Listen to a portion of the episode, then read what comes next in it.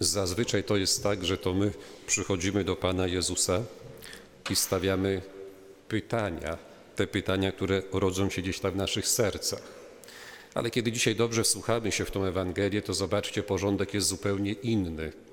To Pan Jezus przychodzi do świątyni, to Pan Jezus w świątyni naucza i Pan Jezus stawia pytania. I wiele takich fragmentów jest Ewangelii, gdzie to właśnie Jezus stawia pytania, a skoro stawia te pytania, one pewnie są ważne i potrzebne, ale też i trudne, bo te pytania to jednak od nas coś wymagają. Skąd pochodzi chrzest Janowy? Pytanie skierowane do arcykapłanów. I arcykapłani naradzają się. Jeżeli powiemy od ludzi, no to mamy problem, bo trzeba przynajmniej coś niewiele, ale coś trzeba zmienić. Jeżeli powiemy, że ten chrzest pochodzi od Pana Boga, to mamy mega problem, bo właściwie trzeba zmienić wszystko, bo czekaliśmy na Mesjasza, Mesjasz przyszedł, no już nie będzie tak jak było. Trzeba wszystko przemodelować, trzeba wszystko zmienić. I w końcu arcykapłani odpowiadają: Nie wiemy. Co to znaczy? To znaczy, że tak naprawdę nic nie musimy zmieniać. To znaczy, nie ma problemu. Pozostaje tak, jak jest, czyli pozostaje po staremu.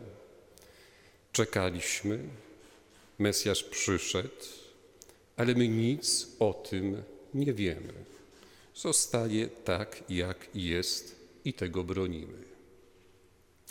Ta postawa arcykapłanów, y, myślę, że ona może pojawić się i pewnie pojawia się często w naszym życiu. I ta postawa potrafi dotknąć naszej relacji z Panem Jezusem. Potrafimy słuchać Słowa Bożego, potrafimy zachwycić się Słowem Bożym, przeczytać 150 różnych komentarzy, zachwycić się takim czy innym kazaniem. Ale czasami słuchamy tak, żeby właściwie za wiele w życiu nie zmieniać. Że najlepiej, żeby się nic w naszym życiu nie zmieniło. Przystępujemy do sakramentu spowiedzi, spowiadamy się, grzech po grzechu wymieniamy, ale czasami tak się spowiadamy, żeby tak naprawdę w naszym życiu się nic nie zmieniło. Że kiedy minie to Boże Narodzenie, no to żeby wrócić do tego, co było, do, do tego, co jest. Przystępujemy do Eucharystii, karmimy się ciałem, krwią Chrystusa, ale w tej Eucharystii tak uczestniczymy, tak do niej podchodzimy, żeby tak naprawdę to w naszym życiu za wiele się nie zmieniło, żeby pozostało tak, jak jest. Jeżeli Adwent jest czasem oczekiwania i oczekujemy na Chrystusa, to możemy w taki sposób oczekujemy, że specjalnie to może nie jesteśmy wcale zainteresowani, żeby ten Mesjasz przyszedł. A jeżeli już przyjdzie, to tak próbujemy się czasami zachowywać, jakby w ogóle go nie było, bo nic nie wiemy. Ta postawa arcykapłanów, ona potrafi także dotknąć naszych wzajemnych międzyludzkich relacji coś z siebie dajemy, no bo tak wypada, no bo jest ciacho za ciachem. Ale tak damy, no, żeby to mm, tak za wiele nie zmieniło w naszym życiu, żeby zostało tak, jak jest. Próbujemy czasami budować przyjaźń, narzeczeństwo, ale tak budujmy to, to narzeczeństwo i przyjaźń, żeby tak naprawdę niewiele zmienić w naszym życiu. Próbujemy także budować czasami małżeństwo, rodzinę, no i wtedy się trochę tak kopiemy nawzajem, bo nic właściwie nie powinno się zmienić w moim życiu. Chcę zachować to, co właściwie jest.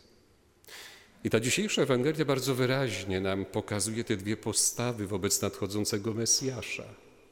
Jeżeli chcemy pójść za Jezusem Chrystusem, jeżeli chcemy otworzyć nasze serce na Jezusa Chrystusa, to musimy się przygotować na zmianę w naszym życiu.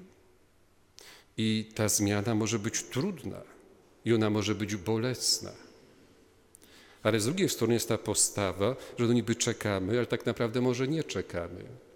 Bo całe życie może bardziej uciekamy, wycofujemy się, bronimy się przed nadchodzącym Mesjaszem, próbujemy zachować w życiu to, co jest, ale kiedy się koncentrujemy na tym, co jest i próbujemy bronić to, co jest, to widzimy, jak z czasem to się kruszy.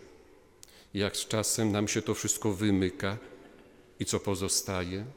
Pozostaje pustka, tak jak ta pustka pozostała tym arcykapłanom, no bo my nic nie wiemy.